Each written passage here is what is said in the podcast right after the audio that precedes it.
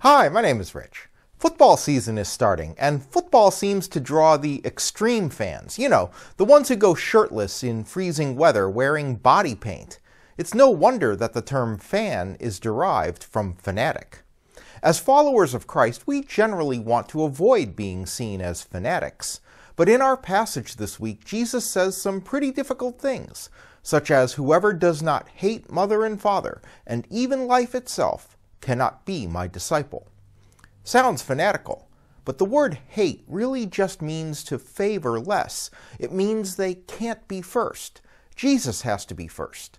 And what does that mean? In this passage, Jesus repeatedly uses the word disciple. A disciple is a learner, specifically one who learns from another.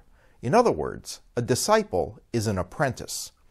When you apprentice, you learn from the expert. You learn to do things the way the master would. This means setting aside the way you think it should be done. Does Jesus want you to love your mother and father? Of course. This is a commandment, but you do it the way Jesus teaches you to do it. When we understand that putting Jesus first means doing everything to the glory of God, it doesn't diminish everything we do, it elevates everything we do to being a part of how we glorify God. And that doesn't make us a fan or a fanatic, it puts us in the game. We'll see you on Sunday.